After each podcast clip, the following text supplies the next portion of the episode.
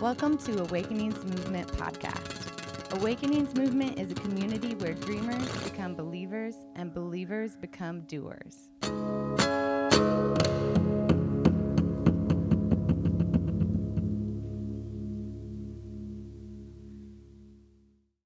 Today's message is going to be one that, uh, that requires some openness, um, some vulnerability, and some imagination.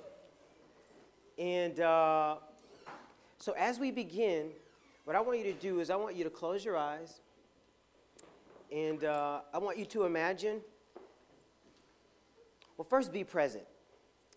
First, breathe in through your nose out through your mouth.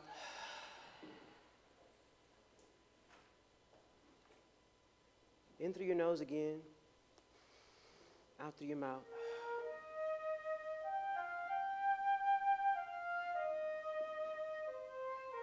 So you're in this space right now.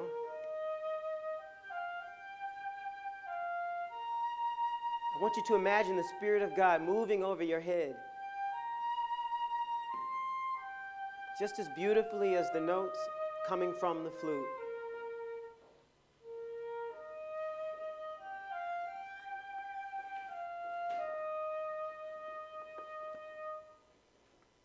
So, today we're going to begin by talking about Kendrick Lamar.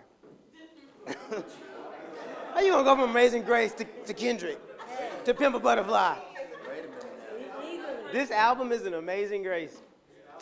You know, The Amazing Grace was written by a guy whose name is John Newton. And John Newton, um, he originally wrote the lyrics. Now, of course, Thomas Dorsey, as Danielle said, she was totally right. Oh, Walter said he was totally right. Later came along and rearranged it um, as a gospel tune. But Amazing Grace was originally written by John Newton, who was uh, a curate or sort of like a pastor of a local church during the times of slavery. And uh, he wrote the song as a message to slave owners who were Christians to emancipate people because there was a grace for people to live into. There was a liberty for people to embrace as people who are followers of Christ. Folks who were white and folks who were enslaved at the time, who were Africans, new, new to this country, brought to this country. So the song Amazing Grace was really sort of a letter that he wrote to people who were not just free, but people who were, who were enslaving other people, right? So they themselves in their own minds were slaves, right? slaveholders were slaves themselves. And so he wrote them this message of amazing grace. Man, for me, um, I don't know if anybody has heard this album, Kendrick Lamar's album, but it is, an, it is that kind of message. It is a message to inspire a riot in the heart of those who listen to emancipate themselves for the sake of God's purpose. Some may not know, but um, Kendrick Lamar, he said this. He said, I want you, this is what he says about, about the album in a New York Times magazine. I want you to get angry. I want you to get happy. He said, I want you to feel disgusted. I want you to feel uncomfortable. When uh, John Newton first wrote Amazing Grace, it wasn't, it wasn't a song at first, it was the conclusion of a sermon that he was preaching in a very tense congregation where there were people who were abolitionists sitting with people who were slave owners. And so it was a very uncomfortable message. It was a very disgusted message. It was a very happy message for some, and it was a very angry message for others, yet everybody heard it. And then John Newton concluded the sermon by letting them know that he had written and composed a song to bring some healing to the room. And he sang Amazing Grace at the end of the song. And history says that both abolitionists and slave owners alike had conversations that they never had had it not been because of that album. See, really, um, Amazing Grace was a way to flatten some of the emotional dynamics around slavery. We've been talking about uh, emotional awareness. We've been talking about emotional know how, because don't you know, guys, it takes an emotional know how to live out your spiritual life. If you are emotionally unbalanced, you will be spiritually unbalanced. Turn to John chapter 15. Oh, thank you. John chapter 15, 18 through 25. I'm so excited about this message, dude. Kendrick Lamar's original name uh, in the hip hop world was K. Dot, but he um, was experiencing a life as a gang a member. His dad was a gang member, so it was a generation of living this, this life bound by gangs. And uh, a very close friend of his was murdered, and he was in the parking lot of a grocery store. In that parking lot, a friend's grandmother met he and his friends who were engaged in the anger around the loss of their friend. Is it chilly in here to y'all? Oh, good. Thank you so much. I see, I see people like this here. Y'all just, y'all trying to listen, but y'all, oh my God. This grandmother met him in the parking lot, and all of them received Christ on that night. Now, some have heard his first album, and that's sort of like a dramatic narrative woven into the fabric of the album that I thought was poetry. I thought that it was symbolic of something else. I didn't think that it was really like the story of Kendrick Lamar getting saved in high school, but it was. Did you know that? The first album was his testimony of his salvation. The second album, he says, is not the testimony of his salvation as a teenager who's in high school because he said he's a grown man. The first album was a retrospective album. This album is a present album. This is what he calls his baptism. Did you know that both albums, Good Kid, Mad City, and this album, To Pimp a Butterfly, both are Christian albums? Albums that are, are an expression of his desire to see the world be saved by Jesus Christ. Did you guys know that? I didn't know that either. Certainly listen to some of the language, you're like, uh, this ain't Christian. Because he's talking about people not killing his vibe, and he is not using blessing, don't kill my vibe. Blessing don't kill my vibe. Blessing don't kill my vibe. I can smell the Holy Spirit from miles away. So, y'all like, nah, that ain't it. But he decided to speak from his context to the world a message of transformation, a message of peace. Can you imagine how John Newton's message sounded in its time? It probably sounded like he was cursing the institutions that be. This album is magnificent. Can somebody read John chapter 15, beginning with verse 18? If the world hates you, keep in mind that it hated me first. Wait a minute, what? Say it again. If the world hates you, keep in mind that it hated me first. Keep going. If you belong to the world, it will love you as its own. As it is, you do not belong to the world, but you have chosen, but I have chosen you out of the world. That is why the world hates you. Remember what I told you. A servant is not greater than his master. If they persecuted me, they will persecute you also. If they if they obeyed my teaching, they will obey yours also. They will treat you this way because of my name, for they do not know the one who sent me. If I had not come and spoken to them, they would not be guilty of sin. But not but now they have no excuse for their sin. Whoever hates me hates the Father as well. That's good. That's good, Walter. Y'all give it up for Walter. That was good, man. Man, we love this scripture right here, don't we? Like, that's why y'all hate him. Somebody say, yeah, oh, that's Rachel, that's you. They hate you at the pharmacy. you be shorting them pills. Huh? I supposed to have 10 blue pills. Where my pills at? they be hating, you know what I'm saying? Listen, this scripture is not just used as a weapon, like to fight haters, it's also used as an emotional assessment weapon for you to understand what's happening in the world, right? Let's turn to John chapter 18, verse 19, and we'll return more to that. John chapter 18, verse 19. So then Jesus is teaching the disciples in John chapter 15. Turn to John chapter 18, verse 19, and you see his teaching become activated. Somebody read, beginning with verse 19. Meanwhile, the high priest questioned Jesus about his disciples and his teaching. I have spoken openly to the world, Jesus replied. I always taught in synagogues or at the temple where all the Jews come together. I said nothing in secret. Why question me? Ask those who heard me. Surely they know what I said. Keep please. When Jesus said this, one of the officials nearby slapped him in the face. Stop right there. What? What? So not the man who was talking to Jesus, some old random dude, just like. and then he said what? Did what he say? Is this the way you answer the high priest? That- but listen, that ain't even the high priest. You see what I'm saying? It's like some random dude slapping Jesus for what Jesus said to another man. Can you imagine emotionally what was welling up in Jesus' heart? Because Jesus was fully human and fully God. He was fully divine and fully man. Jesus was a grown, stinking man. Y'all know that boy's chest was swelling up. He was like, This boy slapped me, he ain't even talking to me, right? Jesus had a high EQ. Turn to Isaiah chapter 43. Thank you so much. That was beautiful. I like your shirt too. Turn to Isaiah chapter 40. I didn't compliment you, Walter. I love your shoes. My Adidas. Isaiah chapter 43, verse 19. Mm-hmm. Can somebody read that? Yes. Behold, I will do a new thing. Now it shall spring forth. Shall you not know it? I will even make a road in the wilderness and rivers in the desert.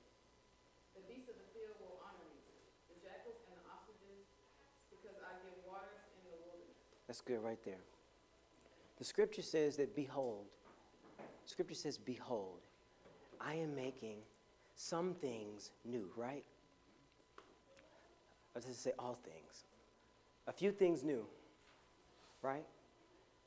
Yes or no? A few things or all things? All things. Just some things, right? So then, why is it when it comes to our spiritual development, do we think that the only thing that God wants to make new is our spirit? Maybe God wants to make new our mind. Maybe God wants to make new even our emotional understanding of who we are. Maybe God even wants to make new our physical bodies. If God is making all things new, it is essential for us to understand emotional intelligence. Now, we've been talking about this because we've been talking about mastering your emotions. If we don't master our emotions, we will become a what to them?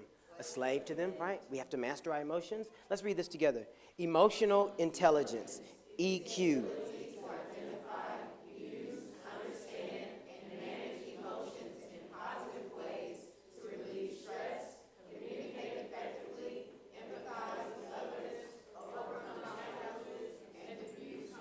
Don't you wish you had all this here?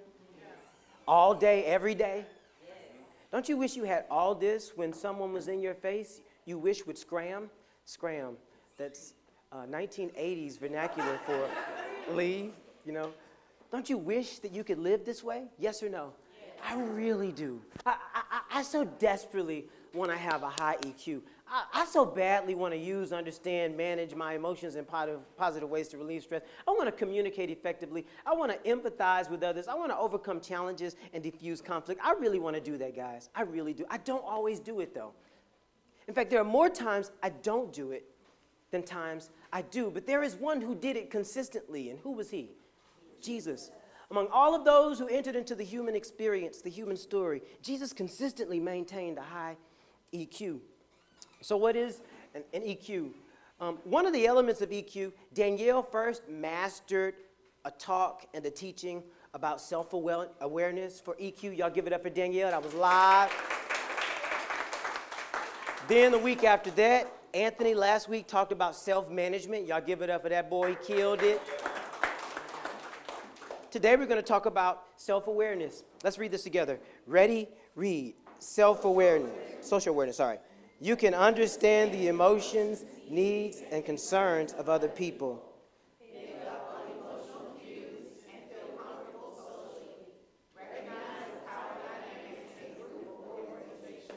These are the specifics of social awareness. These three areas of movement that your emotions must go through if you are to be moved by God. The only way to be moved by God is to transition your emotions through these three phases, phases to be effective in how you lead people, how you love people, and how you live your own life. Let's first talk about the, uh, the first one. Understand the emotions, needs, and concerns of other people. Understand the emotions, needs, and concerns of other people. What keeps us from understanding the emotional needs of others? That's not rhetorical. What do you think? Selfishness. What? Our own needs. Our own needs. You know, the Bible says, love thy neighbor as I love myself. Self first, neighbor second. You said what? No, do it again, please. Everybody, please look. Do it again. Do it again. Robin. Robin, no. Robin, no, don't do it like that. You gotta, you gotta pop it, Robin.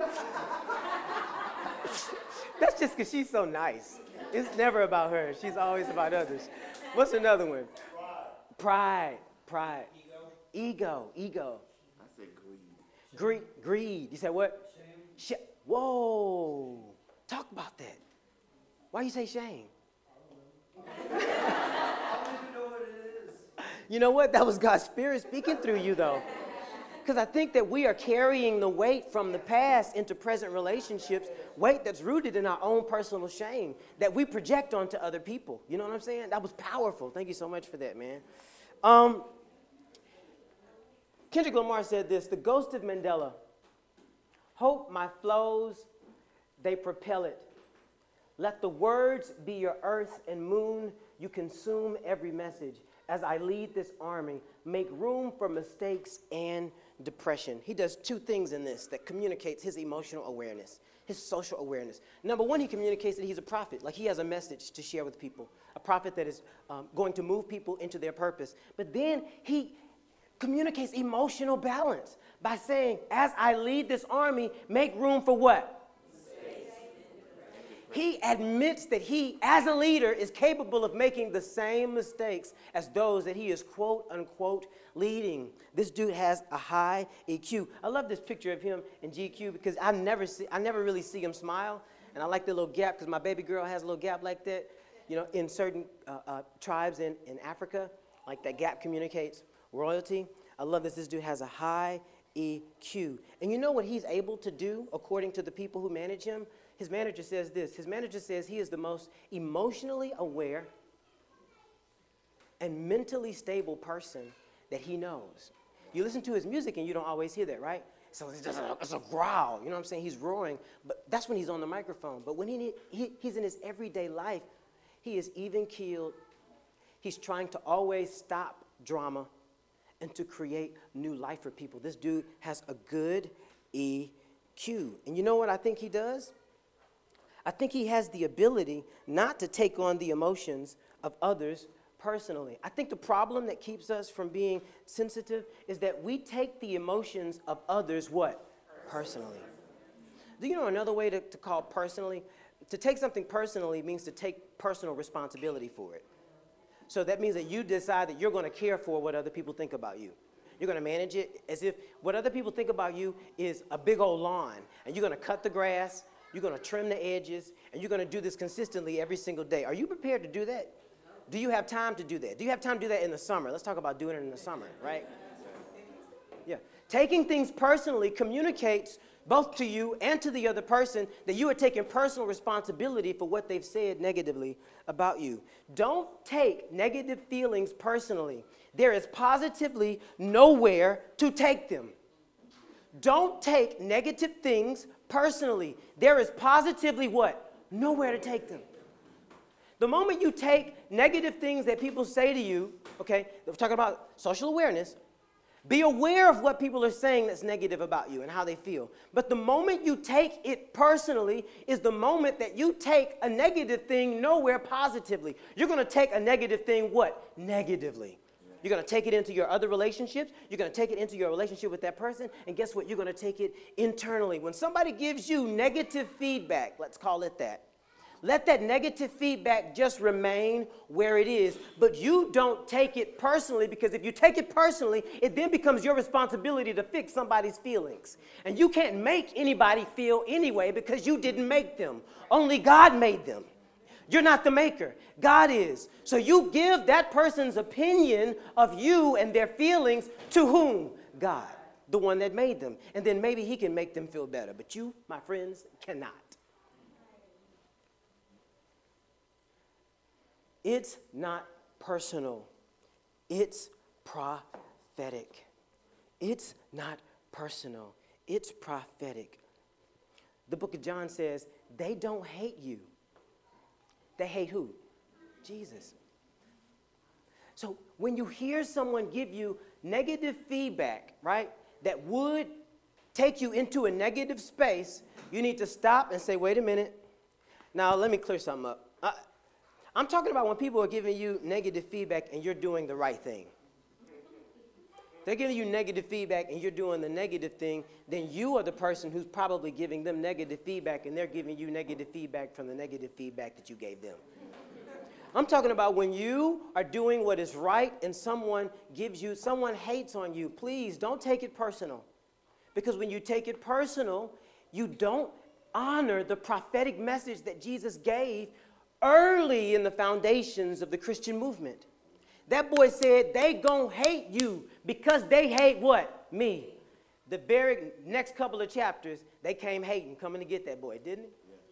And the first thing that they began to do is to chastise him for who he was. And Jesus, with flat feet, nose to nose and chin to chin, told them, Hey, I know who I am. I have not kept it a secret. Do you know why Jesus did not take it personally? We only get offended when we have something to defend. If you ain't got nothing to defend, you ain't gonna get offended. If somebody comes to me and says, You know what, Marlon? You have a beautiful wife, you have a beautiful little girl. Period. I'm not gonna be like, What? I got a beautiful what? What you mean by beautiful? I'm gonna be like, You know what?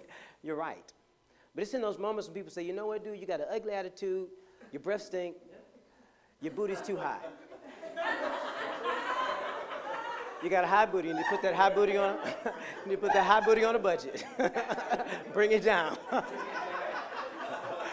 That's when I'm gonna be like, what? What? I, I got a, I got a high what? My breath, my breath what? Right? That's when things become questionable, and I take things personally, which means that I get offended because I feel like I have a high booty to what? Defend.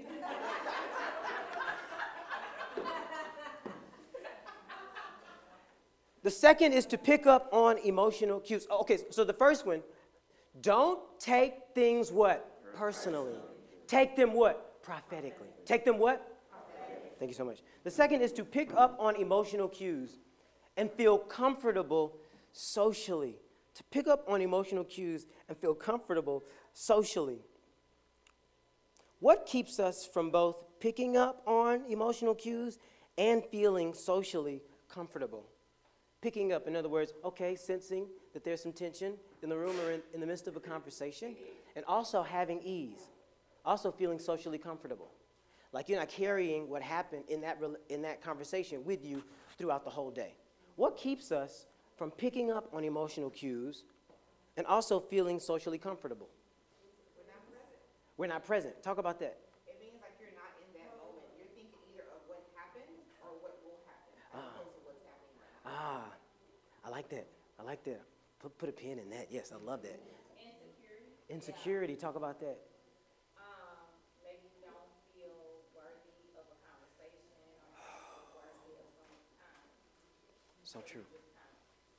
So true. inside noise, Inside noise. Talk about that. like chatter in your mind, like, what do people think about me? What do people think about what's happening here?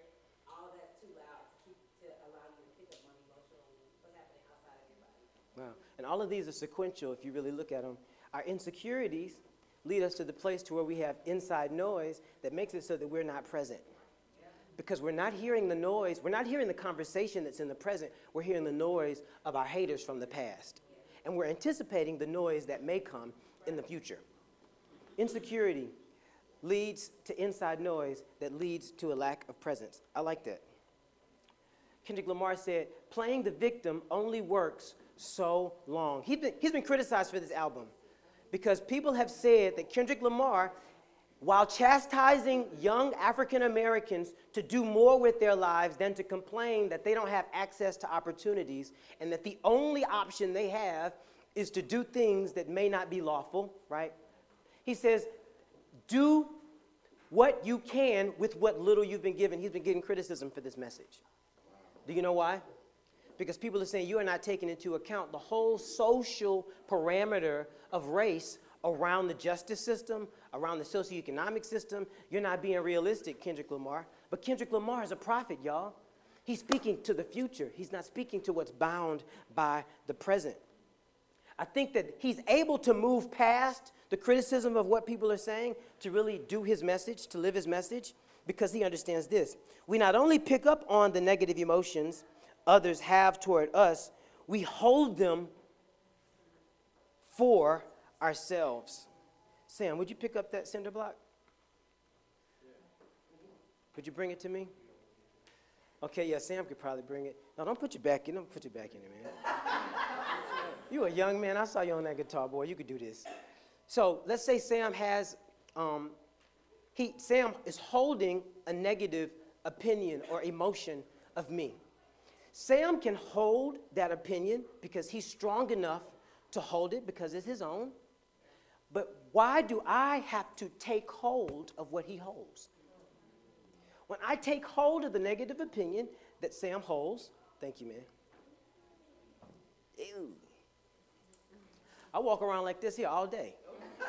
What? I ain't got time for that. You don't have both hands to do the work that you're supposed to do at work, right? Not just that, but you be lopsided, one side, you're off balance. And not just that, but you have a fatigue emotionally, mentally, and spiritually that you are not born to have because you're carrying a cinder block of another person's opinion when really you should be sending that person's opinion to the creator of the cosmos. Just because someone holds a negative emotional opinion of you does not mean that you need to what? Pick it up. You can pick up on an emotional cue and not hold their emotions.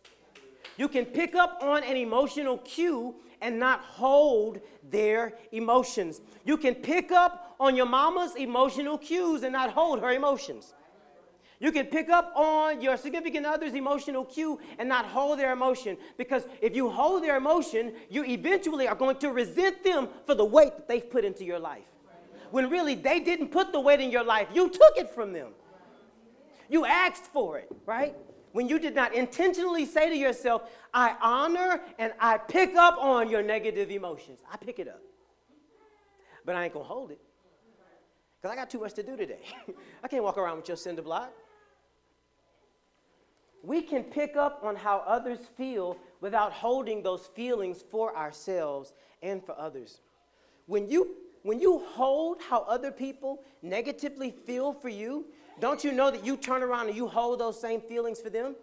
Now, check it out. Jesus is trying to do the right thing. He's saying the truth. And some random dude he's not even talking to, what? Slaps him in the. Now, y'all know Jesus could have called 10,000 angels to like drop kick him times 10,000, like a legion of drop kicks. You know what I'm saying? Just da da da da da da da da da da. Just, know what I'm saying?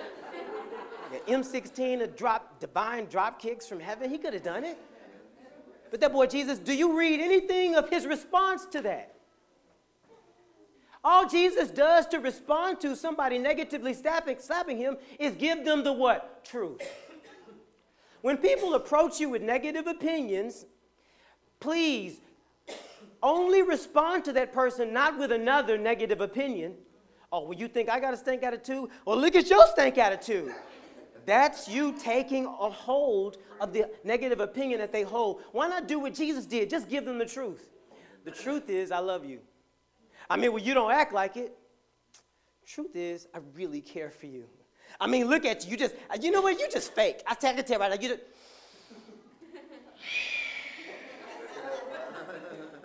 Truth is, I really want to have a great time with you today. You don't look like you want to have a great time with me.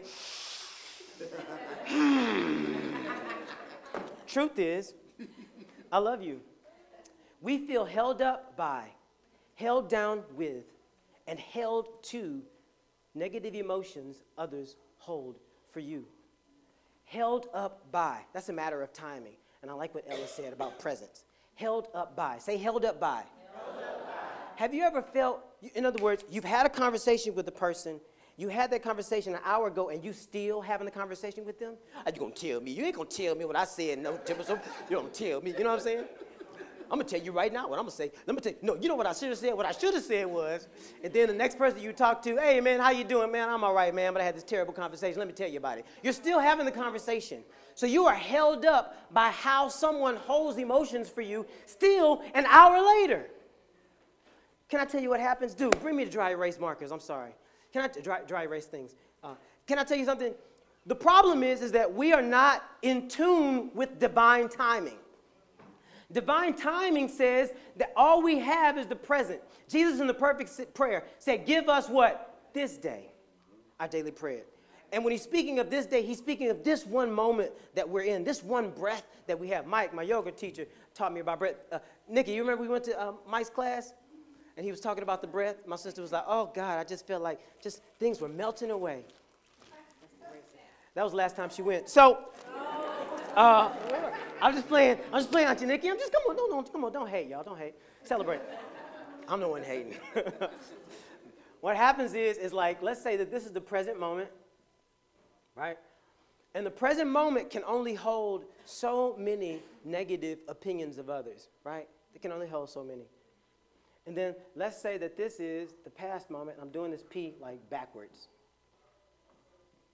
That's the past moment, right? And this is the future moment. I know that the P is backward. So this is what happens. A person says one negative thing to us. Right here. Now, let's do. They have three areas of negative feedback. Three areas of negative feedback. Why are you laughing, mommy? Mm-hmm.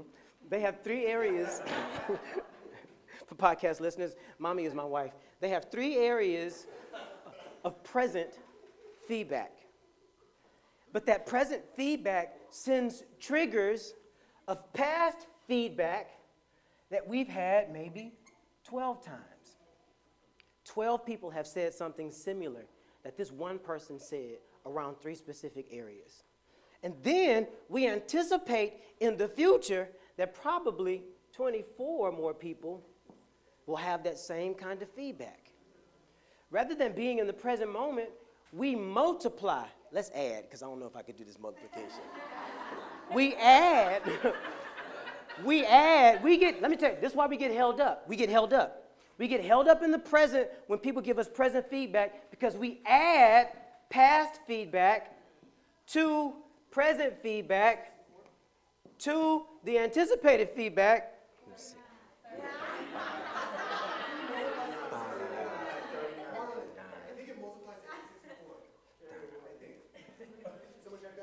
You said what? Woo, that boy go to rise. He's a self. Look at that. Look at that fingertip. You see? What's that I think? What's that I think? How much does it multiply to? You did that in your head? God, dog. On a, on a good day, we add it. on a bad day, when we tired, ain't got no sleep, we multiply. so what happens is, is you're not just in the present, ah, sorry.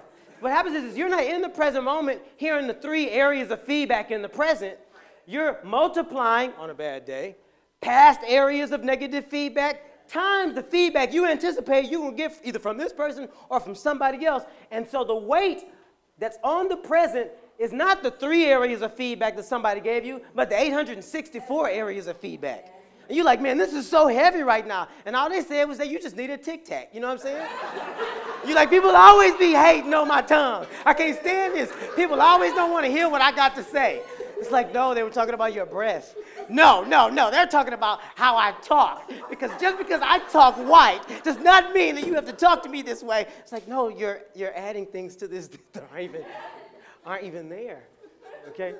So that's how we get held up. We get held down. We get held down because we think that what somebody thinks is who we are. Don't you know that what somebody thinks is what they think, period? There ain't no ellipsis dot, dot, dot, and maybe it could be who I am. What people think is what they what? Think. It's not like an ID tag. It's not a dog tag for us. Another person's thoughts. Another person's thoughts are simply their own. And so the weight of what that other person thinks weighs us down, and we think we can't move forward or held to. We feel guilty. My friend, what's my man's name? What? what? Aaron. Aaron? You know, when you talked about shame, like that's that's the hell too. Like we feel ashamed by what people tell us that's negative feedback. Because we immediately take personal responsibility for it and we act out of our shame by screaming. We act out of our shame with negative emotions. And maybe on the flip side, if you give somebody negative feedback and immediately they lash back at you, why not interpret that as shame? You know what I mean? Why not say, oh my God, I shamed this person? I called them out. Maybe I could have done it differently. When we, oh, I'm sorry. Where's the dry erase thing? Dang, you guys are good. Thank you, Danielle. Bean made fun of me the other day and said, Man, your writing always be interrupting the next screen. When others hold negative feelings toward you, remember you are positively held by whom? Just because somebody holds a negative opinion of you doesn't mean that you are suspended by the hell that they're giving you. You are lifted by the heaven that God has placed in you. Just because someone holds a negative opinion of you does not mean that you dismiss how God holds you. I love this Isaiah scripture. It says this Behold, I am doing a new thing. Now it springs forth. Do you not perceive it? I will make a way in the wilderness and rivers in the desert. Well, somebody's saying, okay, well, Marlon, technically, how did Jesus do it? How did Jesus get slapped and not want to slap back, right? Technically, how did he do it? I think that Jesus understood the scripture in ways that many of us don't. When someone holds negative, holds a negative opinion of you, why don't you take that negative opinion, put it on a table, and behold it differently? The problem is, is instead of beholding or looking at a negative opinion, negative feedback that someone has for us, we take it on. Don't hold it. The Bible says what? Behold. Moving forward, anytime somebody gives you negative feedback, whether it is true or whether it is false, the first thing you do is to not take it personally. First thing you do is to not take hold of what someone holds of you. The first thing you do is what? Behold it. But you behold it through the lens of a person who is held by God. You behold it through the lens of a person that God got. The reason why Jesus did not slap back, because Jesus knew his purpose. He knew God's plan for his life. He knew he was supposed to go to the cross, but he also knew that he was going to be resurrected. And he also ultimately knew that God's message was going to be authenticated and that Marlon Hall, thousands of years from the moment he got slapped, would be sharing a message about how we can live more significantly by upping our EQ because Jesus did not slap back. Are you thinking into the future as to what God wants your life to say to people thousands of years from the present? Maybe it is time for us to stop holding so much and to behold more. The problem is, is that we're holding so much. I, I look, you know, I hate, I hate to sound like an old man, you know. But man, I'm telling you, when that bag lady come on, that Erykah Badu, anybody ever been to an Erykah Badu concert and she starts singing Bag Lady? Like all the women, their hips just sway harder. They be like, you gonna hurt bag lady, you gonna hurt your what? Bag. What's the rest? Come on, I know now you know it. Drag, dragging all that what? Dragging all that bags like that. She ain't talking about wagging either. You know that, right? She's talking about personal baggage that once was not your own personal baggage. Don't you know that most personal baggage is not yours? You ever been to the airport and somebody had baggage just like yours? And you ended up taking their baggage and then you saw your own come around the thing too? You be like, oh, look, there go mine too. The problem is, is that where we should be beholding people's baggage as they go onto the line, we are holding it. And then our baggage comes along and we take it too. And then somebody else's baggage comes along and we take it too. And ultimately, we are carrying more baggage than we can hold simply because we did not stop and behold the negative opinions of others through the lens of a person who is held by God. If you know you are held by God the way that Jesus knew he was held by God, even though he was held captive, ultimately you will see negative opinions differently and you can unearth them for what they can do for your purpose. I love it. I am doing a new thing. Now it springs forth. Do you not perceive it? God will turn the wilderness of negative opinions into a new pathway for you to do things. You know that, right? If you behold it. God will turn the desert of how people treat you into a river if you behold it. But many of us are living in deserts in our relationships. Lord have mercy.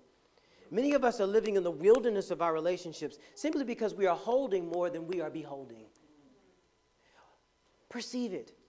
Behold, God is making all things new, even in old negative feedback.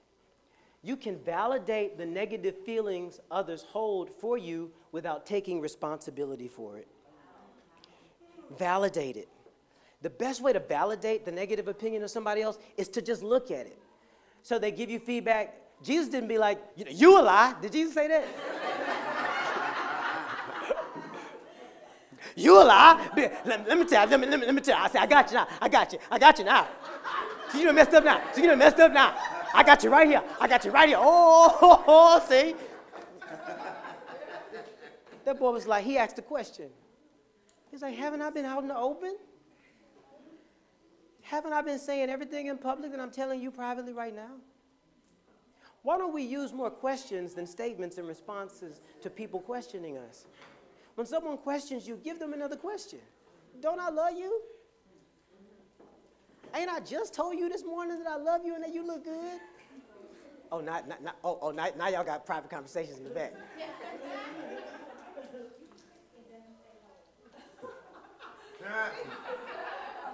No, we're having an argument over be whole versus whole. Oh, talk, talk about it. I, I have no argument. No, I'm saying, you're saying, don't behold it, right? I'm saying, please behold it. Behold it. But behold it means to catch, to what else? To perceive. To have a clear idea of. Right. Behold is to observe. So, in other words, um, don't use your hands in response to negative feedback. First, use your eyes. Don't use your strength in response to negative feedback. Don't use your knuckles, right? Use your ears. Just listen. That's how we validate. Most times when people give you negative feedback, they just want to be heard. So just hear them and then ask them a question when they question you. You are not responsible for holding the negative feelings others hold for you. Let them hold them because you are not made. Here's the last one recognize the power dynamics in a group or organization. Why can't we do this? Why don't we recognize the power dynamics in a group or organization? Because sometimes what? Talk about that. meaning that if you don't, if you have power over someone or an organization, you're not gonna wanna draw attention to that because then um, you'll, you'll lose that power. Ah. Powers that be manipulate the power. Yeah. Anybody else? Why don't we recognize when we walk into a situation where people are, are struggling for power, and instead of just being sensitive to the struggle, we join the struggle. In fact, we go from protesting to rioting. You know what I mean? Why, why do we do that?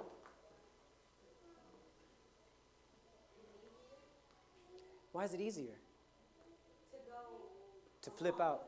Yeah. easier to go along with the crowd than to go against the crowd. That's so true. That's so true. That's so true.